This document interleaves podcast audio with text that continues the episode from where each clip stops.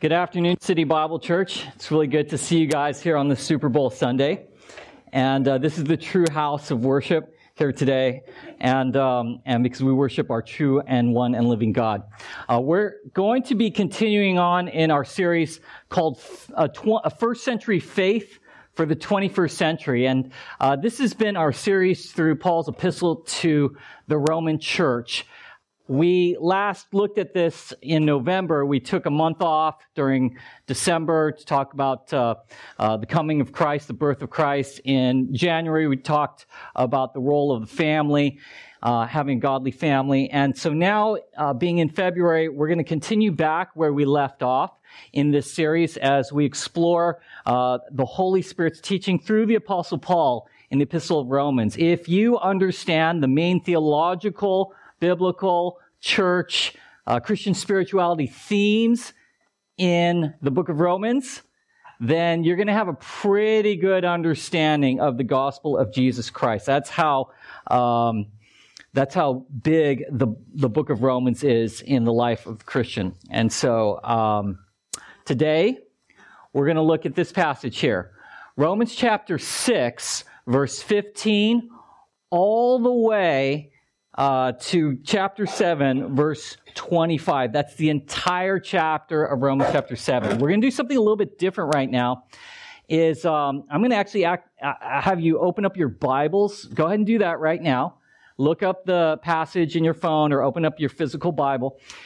And we're going to take such a large chunk of scripture today. Uh, it's going to be a little bit different approach. We're actually not going to look at every single verse in these chapters. We're going to isolate four different themes. Law, sin, oops, uh, keep it there. Law, sin, gospel, and righteousness. Actually go back, perfect. Gospel and righteousness. There we go.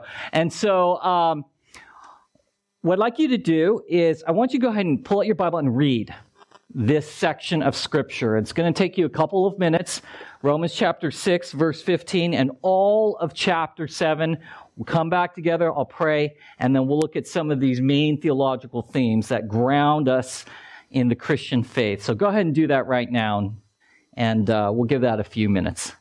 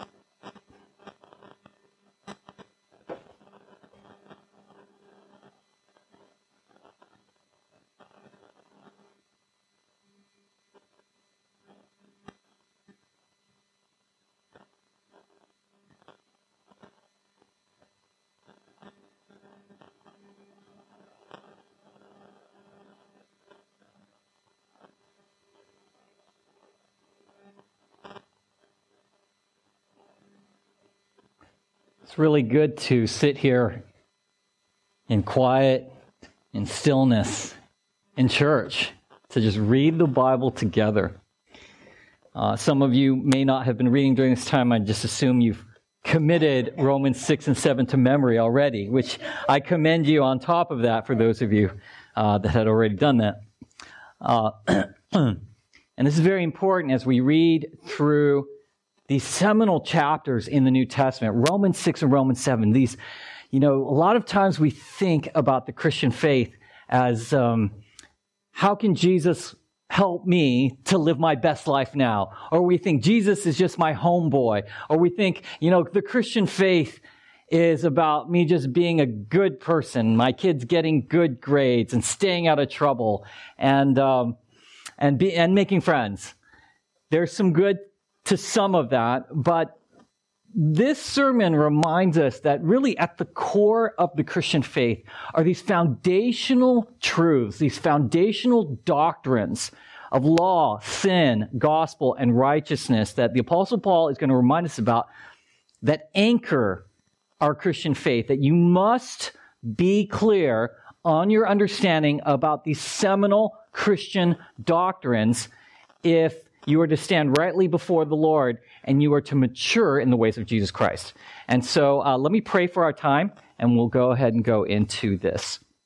Father, as we come together now, may you solidify these great truths to renew our minds, to encourage our hearts, to move us to disregard any falsities that are in our minds and embrace the great truths that bring life, that uh, clarify who you are, Lord, and provide for us the way of salvation. May we be reminded during this time that uh, we are called yours because of the freedom that you have given to us in Christ Jesus to walk in newness of life, freed from the requirements of the law and the penalty of our sin. And so, Lord, would you renew us um, and mature us during this time through that. In Jesus' name, amen. Before we go ahead and talk about law, sin, gospel, and righteousness, I want to actually step outside of the Bible and compare how these four themes are being defined today outside the Bible, outside the kingdom of God, outside the church, how the themes of law, sin, gospel, and righteousness are actually defined in the minds of an unbelieving world. How would an unbelieving world today look at the term law, sin, gospel, and righteousness? And what does it look like for people today outside the kingdom of God to try and counterfeit these doctrines and live through them in their lives outside the kingdom of God? And so, for example, if we talk about law, like moral law today, spiritual law. It's a great contrast to how many people live today because we live, many live a lawless life.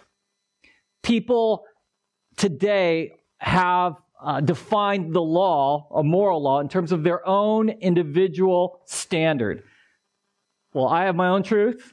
You have your own truth. Let's just live in harmony. I can discover the true truth because it lies within me and I just have to discover that. That's my own law. We live in a time of anti-authoritarianism.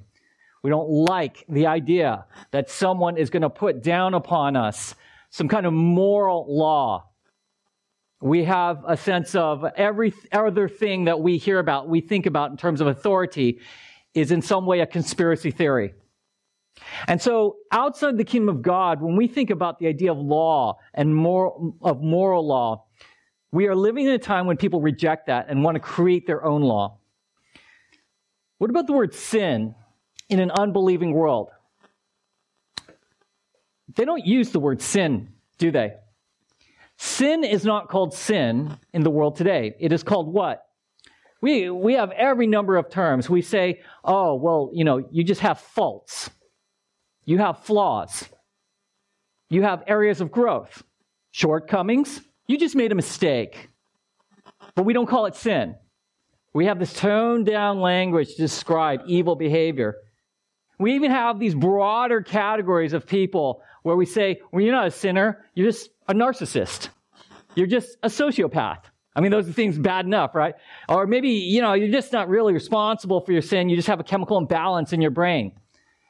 You're not, you're not at fault. You're simply a victim in a victimless society.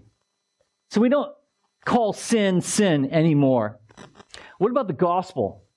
People don't not followers of Jesus Christ anymore does not mean that they don't have their own gospel of salvation. It does not mean that they are not disciples of someone or something.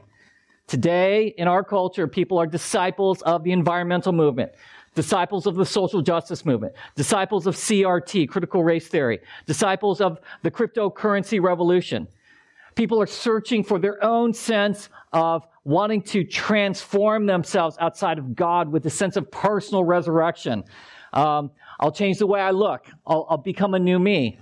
I'll call myself by a different pronoun. I'm not that person. I'm this person. I'll reinvent myself in the in cyberspace, in the metaverse, in, in the technological um, avatars. And there is a sense that the world outside of God is still seeking a transformation, still seeking to be disciples, still seeking their own sense of gospel salvation.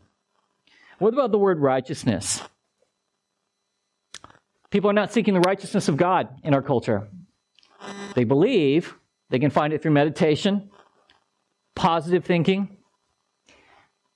The wellness movement has replaced the pursuit of holiness. Wholeness has replaced holiness in our culture today. And so when we think of law, sin, gospel, and righteousness, it's a tremendous contrast what the Bible is talking about in Romans 6 and 7 versus how our society thinks today. In the morning service, uh, Chris Carandang had a book in his hand, and the title was called Radical. It's written by a Christian pastor. It's talking about living radical life for Jesus Christ. The most radical thing that you can do right now with your life is not simply being at a church service during Super Bowl Sunday. The most radical thing that you can be committed to right here this afternoon is to say this I am going to commit myself to believing in, trusting in, being convicted by, and seeing God's holy law as good and righteous because a lawless society does not. That's a radical thing. It's a radical thing to say, I'm going to try and obey God's law and lead it, have it lead me to God amidst a lawless society. That's radical.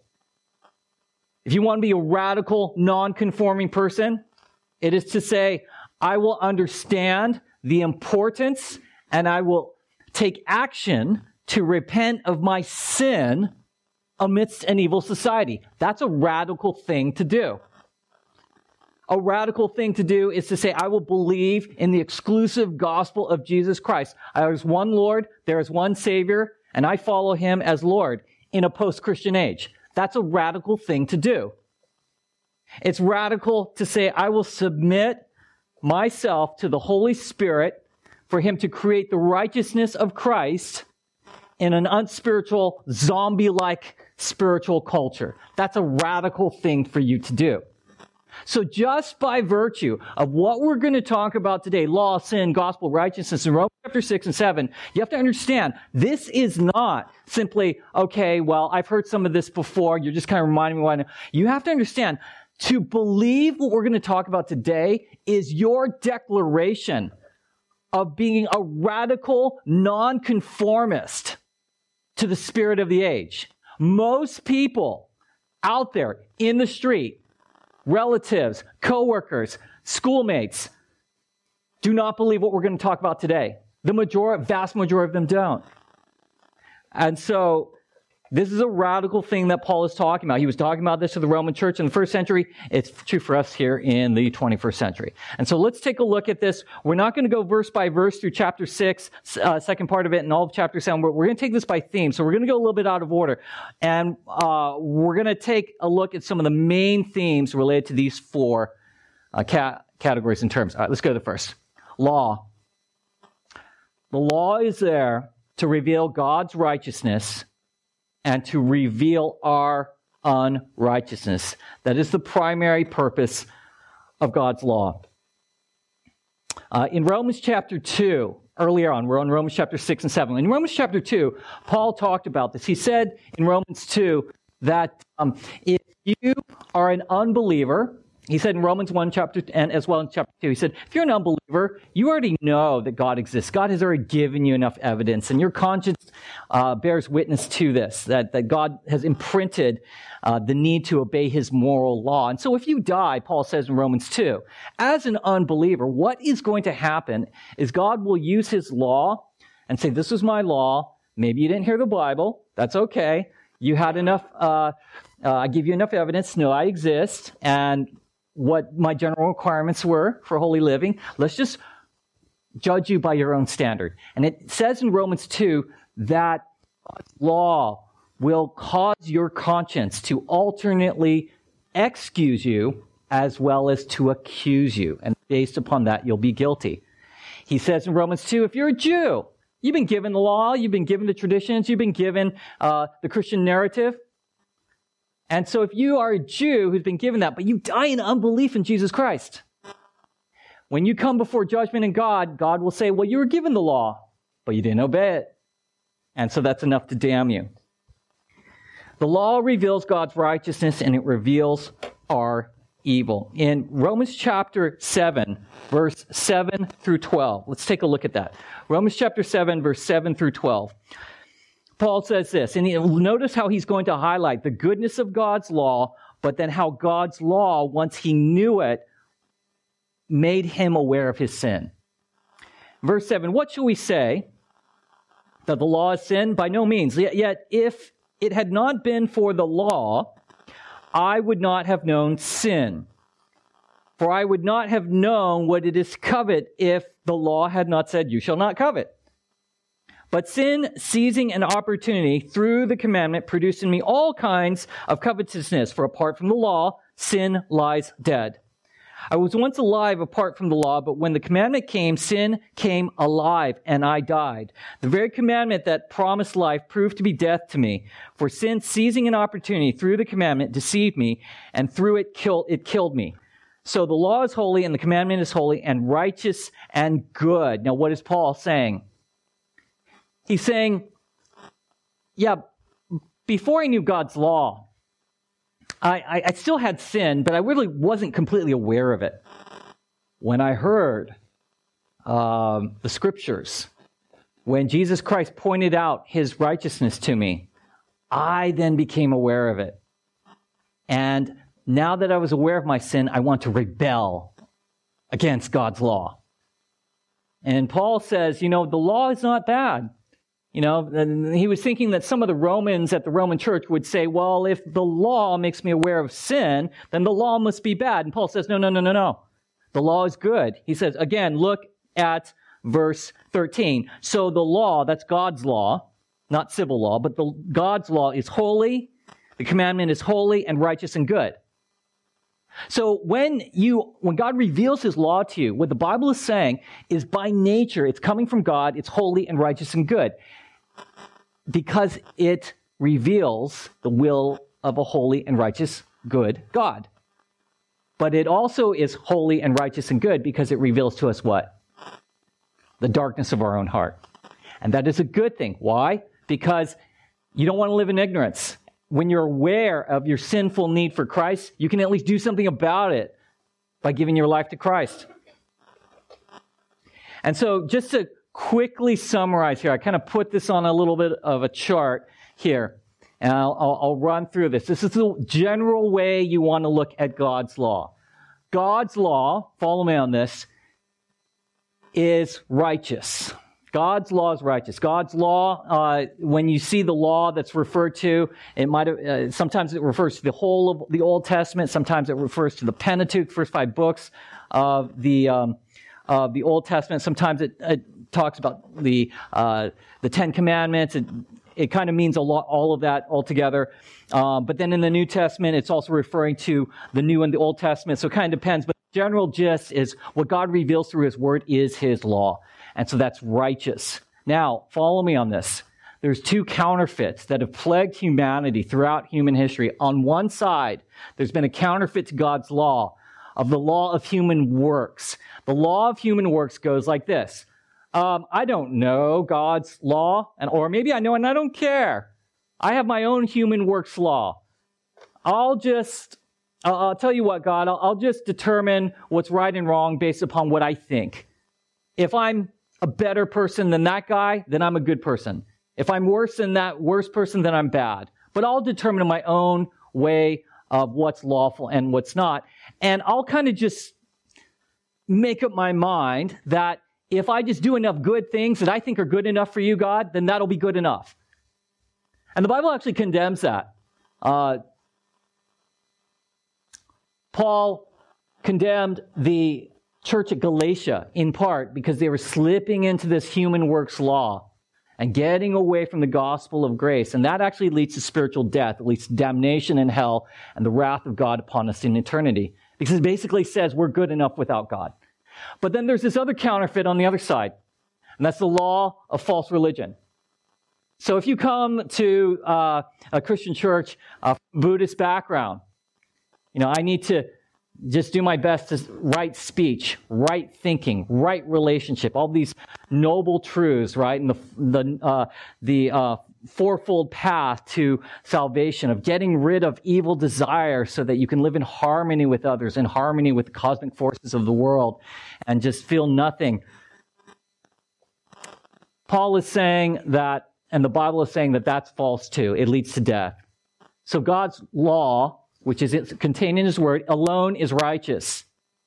And it's righteous because it reveals our unrighteousness. The good news of the gospel is that Christ came as the fulfillment of God's law. That's what he said in the Sermon on the Mount, Matthew chapter 5. He says, I have not come to abolish the law, but what? To fulfill the law. And so anyone who places their faith in Jesus Christ Christ comes to live inside of them. He breathes life into their soul. The Holy Spirit takes residence. And so when God looks at us, he sees God's perf- his son's perfect perfection and fulfillment of his law as God Father. And he says, you know, my son has fulfilled the law. He lives in you. His spirit, the Holy Spirit, empowers you to live out um, of the life of Christ. And that is the fulfillment of the law. It's beautiful. And that's why Paul said in Romans 7 that he delights to know God's law now through Christ. That is essentially the teaching of the law here. Let's go on to the second sin. Sin is something that is spiritually alive. Sin is something that's spiritually alive. We talk about sin in different terms. If you've been around church, you've heard uh, sin referred to in when we look at the Psalms, when we look at the prophets in the Old Testament, when we look at the Gospels, when we look at the epistles in the New Testament, sin is referred to in the following ways.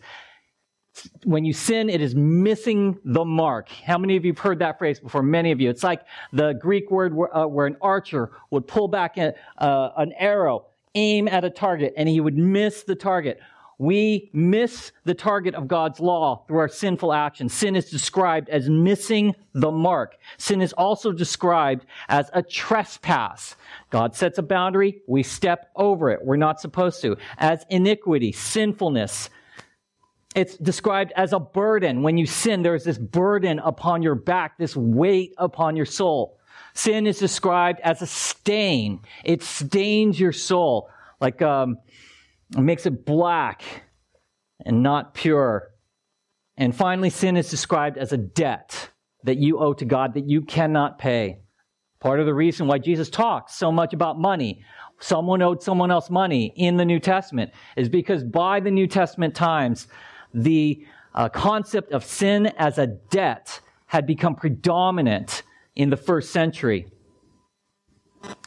missing the mark, trespass, iniquity, burden, stain, debt. We've all heard that. That's all true when we talk about theology of sin.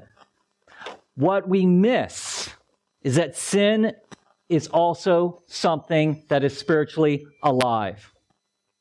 It is something that is living inside of us. It is not just an intellectual exercise of us, of us not doing something God wants. Let's look at some of these scriptures here.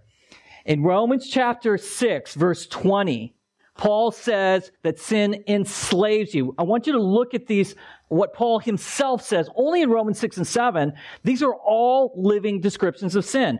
Chapter 7, verse 5, he talks about sin as the flesh. The flesh is something that's living, that arouses our evil passions, that produces the fruit of death.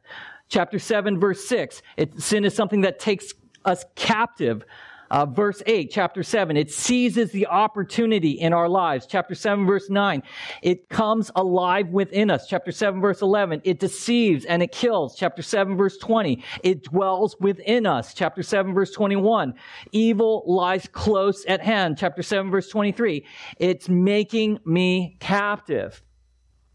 You can go all the way back to the the first book of the Bible in Genesis chapter 4, and Cain and Abel. You know the story.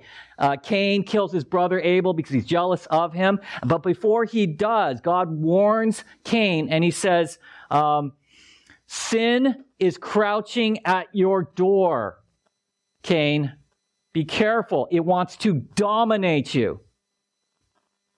Now, my question to you is this. When you look at uh, Romans 6, Romans chapter 7, all of these living descriptions of sin, do you come to the conclusion and say, well, uh, that, that's just metaphor?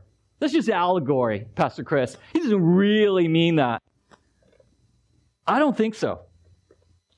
Are you going to tell me that entire universe, the Bible says that God is alive, Jesus is alive, the Holy Spirit is alive, God's Word is alive, Nature is alive. Human beings are alive. Satan is alive. Demons are alive. Angels are alive. Are you going to tell me that sin is the only thing that doesn't have a spiritually living dimension to it?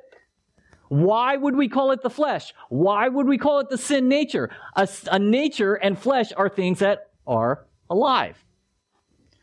Let's even take it beyond, let, us even just step outside the Bible for a moment. Just let me ask you a question, right? Your own personal experience, when you experience greed, hatred, lust, pride, do you feel them?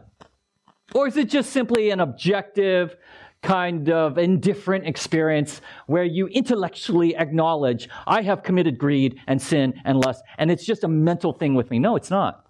You feel it. You feel greed. We feel anger. We feel lust.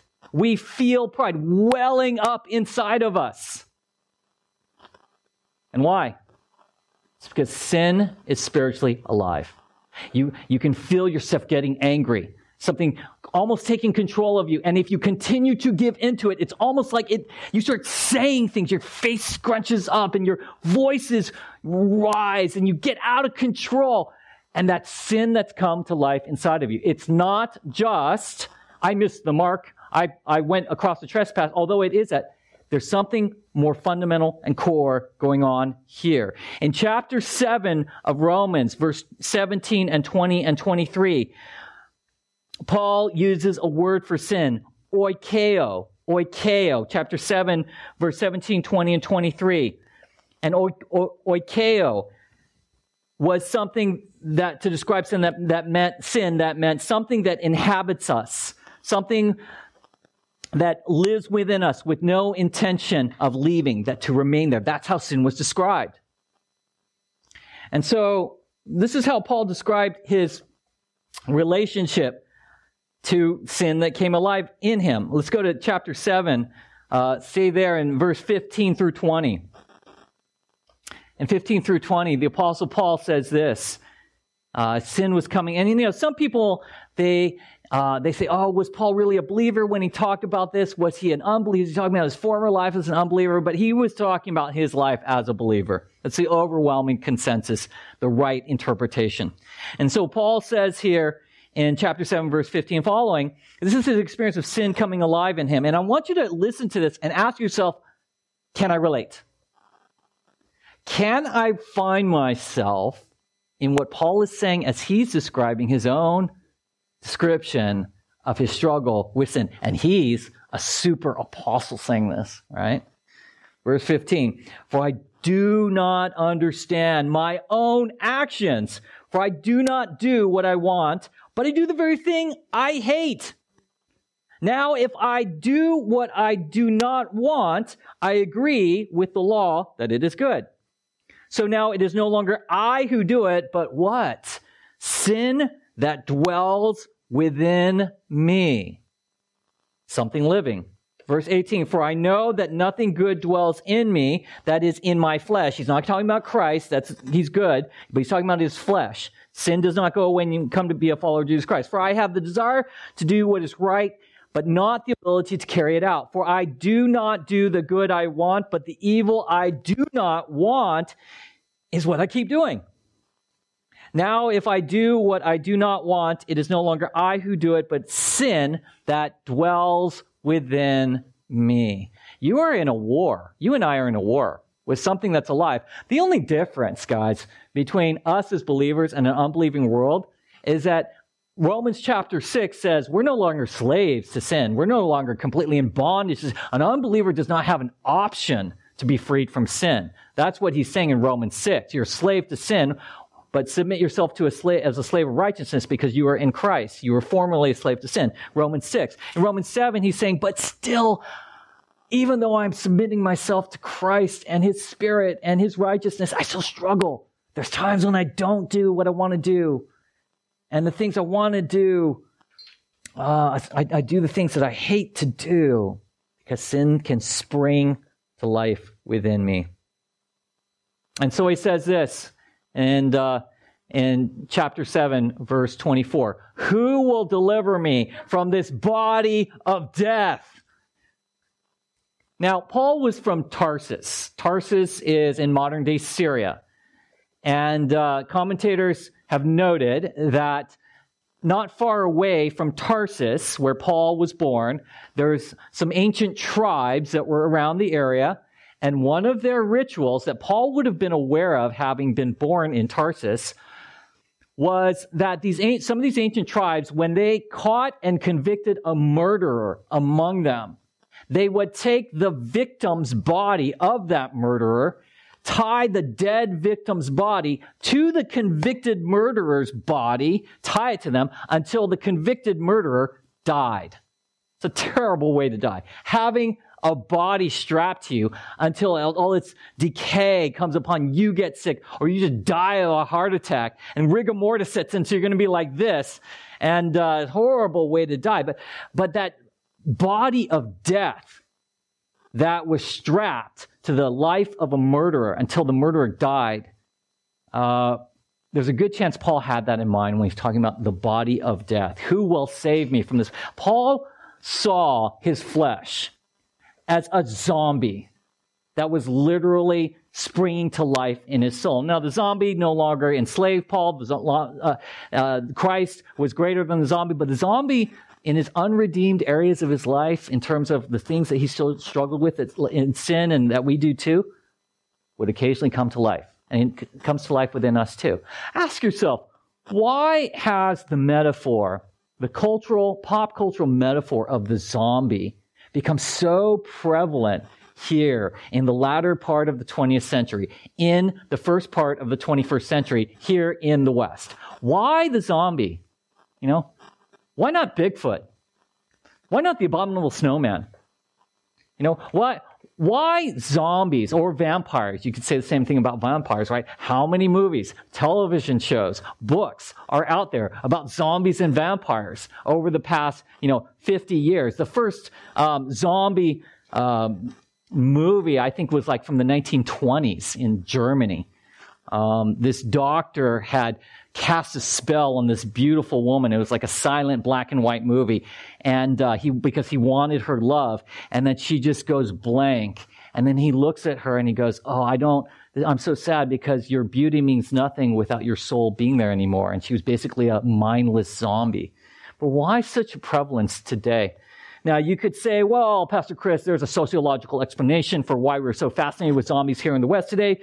It is because, well, Um, the zombie represents an overall, uh, there, there's this zombie uh, zeitgeist in our culture. It's a, there's this there's this ethos where uh, we have a sense of hopelessness in our society, and so therefore the zombie represents hopelessness. Or we we are so isolated through our technology. Zombies are isolated. That's why we like zombies. Or we live in such a violent culture. Therefore, we you know zombies are violent. Or we have this sense of apocalyptic end game, you know, uh, to society. People living off on their own in caves because they think the world's going to come to, and therefore zombies. Now you could say that that's why we have such a fascination with zombies. The Bible, I think Paul would say something different. What they would say is the reason why there is such a pop cultural fascination today is because what is coming out in the pop culture is a reflection of what is happening currently in the human soul. The people are dead spiritually on the inside. They're searching for life. People have become spiritually ravenous to look for anything that will make them feel, anything that will make them feel alive, to consume things, consume people with a, voracious appetite. Why? Is because the living God doesn't live inside of their dead soul. So there is no one to save them from the body of death that is within them. Thus, it comes out in the metaphor of the zombie in our culture. It used to be aliens, right? Now it's zombies. Third, gospel from death to new life. From God, from death to new life. And so into our inability to keep God's law that convicts us of our sin, the sin that comes to life inside of us. Um, oh, you know what? Um, let's go back to that previous scripture. I want to say one last thing about sin. When Paul says here, I do not do what I should, and the things that I do are the things that I should not do. This should be encouraging in some way to you as a Christian. If you can relate to this, one of the signs of Christian maturity is that you're actually struggling against sin. You're aware of sin. Actually, the more, follow me on this, the more spiritually mature you get as a Christian, the more spiritually aware you are of sin. The more mature you grow in Christ, what should be happening simultaneously is you are growing in righteousness, follow me, but you are also growing in what? Your awareness of your sin It's like a baby, like a child. A child is not aware of all their evil or the evil in the world, but as they get older, they're more aware of evil in their life and evil in the world. And hopefully that they grow up to be, you know, God honoring people. I was having a conversation with Darcy the other day, and we were talking exactly about this. And I just said to her, you know, one of the things that, um, you know, you want to be aware of is there's a good thing of what you're struggling with, in sin, Darcy, because it's a sign of your maturity that you even care, that you're even aware of it, that it actually bothers you. And you just want to be careful that um, you don't impinge upon God's grace in your life, that you're not the Savior Jesus Christ is, but for you to be aware of it is a very good thing. So the struggle is not only just real, the struggle is not just real, the struggle can also be a sign of Christian maturity. This is Paul saying this in Romans chapter 7. Okay, let's go on. Gospel. From death to new life. Let's look at two scriptures here. Um, in John, uh, Romans chapter 6, verse 2 and 4, and Romans chapter 6, verse 23. Let's take a look at it. Uh, Pastor Mike preached on this passage a little bit earlier on. I'm just going to mostly read this. In Romans chapter 6, verse 2 through 4, Paul says this uh, How can we who died to sin still live in it? Do you not know that all of us who have been baptized into Christ Jesus were baptized into his death?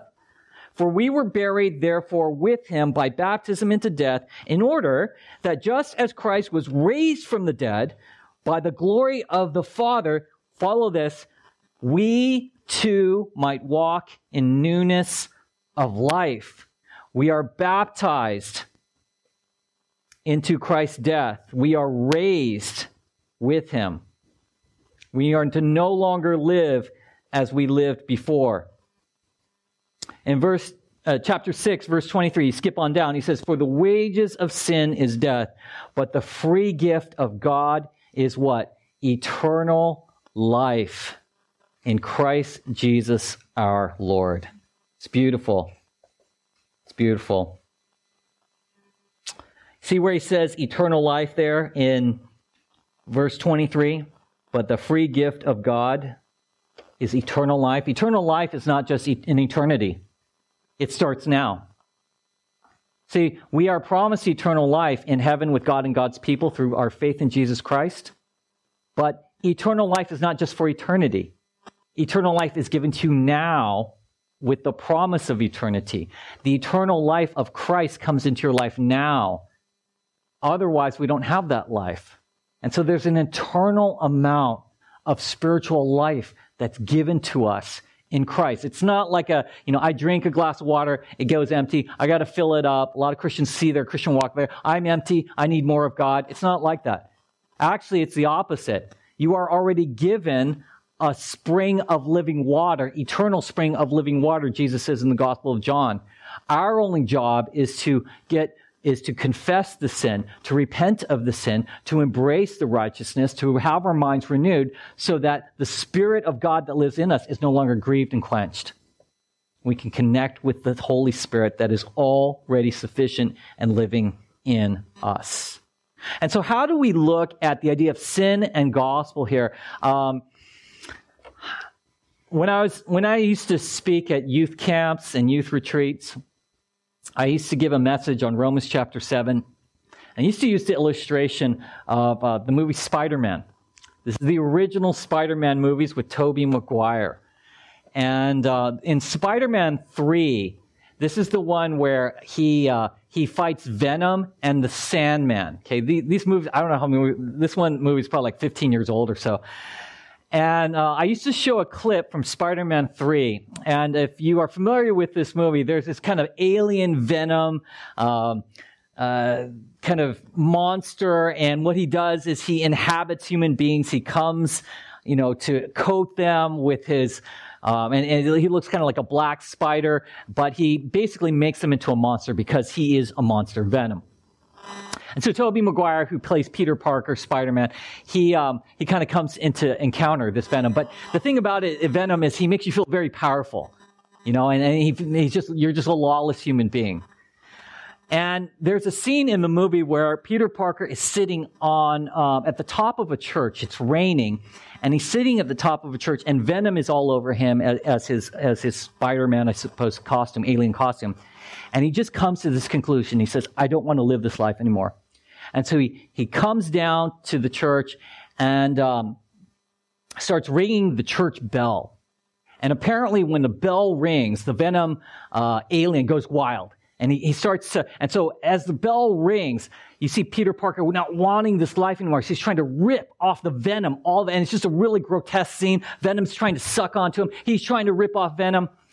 And eventually, uh, he gets out of venom and Venom goes to another host. But the next scene is you see Peter Parker showering, being cleansed. And, you know, it's a, a safe scene. There's nothing, they're not showing anything they're not supposed to. But he's just sitting there and he's being cleansed with water. And I would show that scene to illustrate what Paul is really talking about in Romans 6 and 7.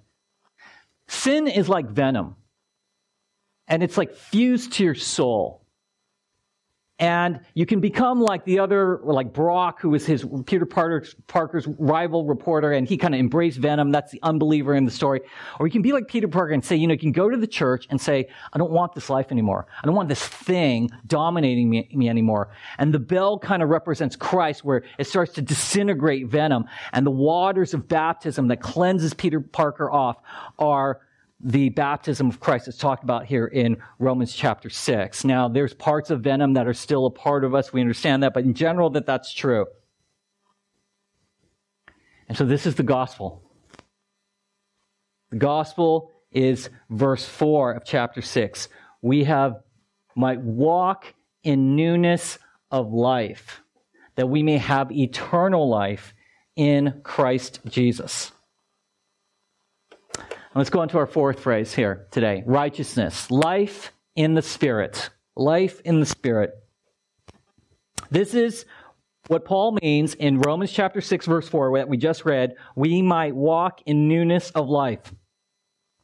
This is what he means that we just read a few moments ago in chapter 6, verse 23, that we may have eternal life in Christ Jesus. What is this newness of life? What is this eternal life that we have in Christ? In chapter 6, verse 19 and chapter 7, verse 6, let's take a look at these two scriptures. This is the newness of life that Paul's talking about here. Verse 19, he says, I'm speaking in human terms because of your natural limitations. He's talking to believers at this point. For just as you once presented, once in your past as an unbeliever, as you once presented your members, that's yourselves, as slaves to impurity, that's you embracing venom, and to lawlessness leading to more lawlessness, so now present your members as slaves to righteousness, leading to sanctification. You have a choice now as a Christian. I have a choice. We're to present ourselves, our members, to Christ to be slaves of righteousness, and He will sanctify us through that. Chapter 7, verse 6. But now we are released from the law, having died to that which held us captive. Remember, God's law shows us our unrighteousness. He holds us captive so that we, and, and sin holds us captive so that we may serve in the new way of what? The Spirit. The Spirit, and not in the old way of the written code. This is the newness of the Christian life.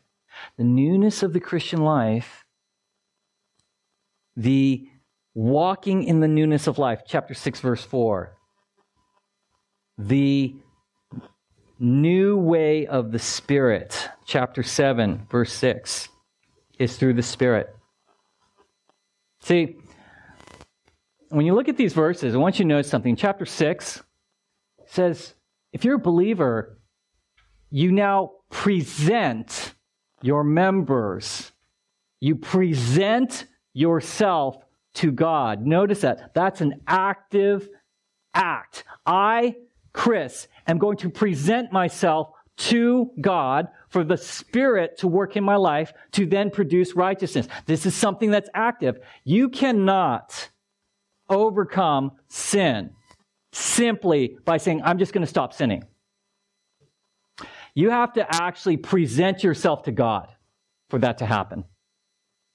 The best way to get rid of an old, unhealthy, sinful passion is not simply to say, I will just stop the old, unhealthy, sinful passion. Instead, what you should be doing is I will now present myself to embrace a new, healthy spiritual passion. You cannot just stop something and then defeat it. You've got to actually present yourself to the newness of life in Christ in order to defeat the thing that you want to stop. You got to go to stop. You cannot just stop to stop. And so when he says present your members as slaves to righteousness, this is what he's saying. You have to actively move forward in order to stop something else. Now, again, sin is no longer your master. He's not talking about that. He's talking about on a day to day, we are to actively pursue the way of the Spirit. And so the question that we want to end on here is this what does it mean to walk in newness life of life? What does it mean to walk in the way of the Spirit? Well, we walk in the newness of life, we submit ourselves to the Spirit in the following ways. When we read the Word of God, we are interacting with the Spirit of God. And the Spirit of God sanctifies us. This is how, this is what we're doing to present ourselves as members to righteousness leading to sanctification. When you, everything I'm about to mention, the Spirit is at work in. When I read the Word of God, the Holy Spirit is at work through this. This, is, this book is inspired by the Holy Spirit. He's going to speak to me. He's going to sanctify me as I read and meditate and obey it. The Spirit is at work producing sanctification righteousness as I, as I focus on God's Word. Number two, the Spirit is work when you pray. Bible says the Spirit makes intercession for you. Romans chapter 8. So when I pray, I'm actually interacting with the Holy Spirit. The Holy Spirit is sanctifying me as I pray. Repentance. When I choose to repent of my sin, the Holy Spirit is at work to forgive me and to cleanse me of all unrighteousness. When I praise God through song, praise God with, with words of thanksgiving, the book of, um, of Ephesians and Colossians says that the, the Spirit is at work. Ephesians says in Ephesians 5, the Spirit is at work through my praise and thanksgiving. When I fellowship with God's people, they spur me on to love good deeds. I do the same. The Spirit is at work, producing sanctification in your life. When I observe the sacraments, I choose to get baptized. The Holy Spirit was at Jesus' baptism. When I choose to get baptized, the Holy Spirit is at work. When I receive communion, the Holy Spirit is at work. The Word, prayer, repentance, praise, fellowship with the body of Christ, the sacraments. These are key core ways that the Spirit is at work in our lives. And this is how He produces righteousness. So, you guys, if you're a follower of Jesus Christ, um, I want to close with this um, law, sin, gospel, righteousness. We want to take away from this time by saying, I have been reminded that God's law exists in my life to reveal to me that God is holy, righteous, and good. And I am not. And that's a good thing. I am reminded that sin is something that is not just causes me to break a commandment, something I've got to deal with that's spiritually alive in me. I am reminded that the gospel of Jesus Christ puts to death sin. I've been raised to newness of life so that I may live through God's righteousness as I submit to the work of the Spirit in my life. And that, in a core nutshell, is the gospel of Jesus Christ. And uh, you should thank yourself, you guys. Be, thank thank the Lord, rather. hey, good job. Uh, you should thank the Lord because most of the world does not believe this. Many people have not heard it. Some people are being led astray in churches that don't teach this, but you are. And so never take this for granted. Oh, yeah, these are just, you know, fundamental doctrines. These are fundamental doctrines that are radical. These doctrines are radical in the eyes of an unbelieving world. Okay? So let's pray together. Fathers, we close together. May you solidify, sanctify,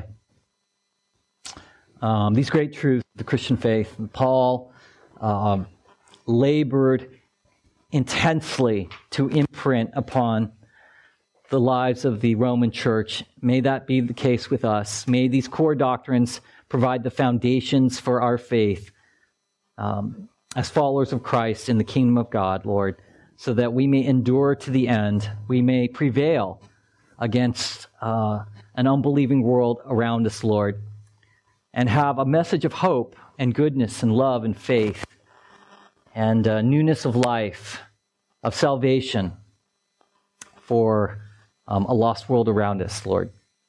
And so pray this in Jesus' name. Amen.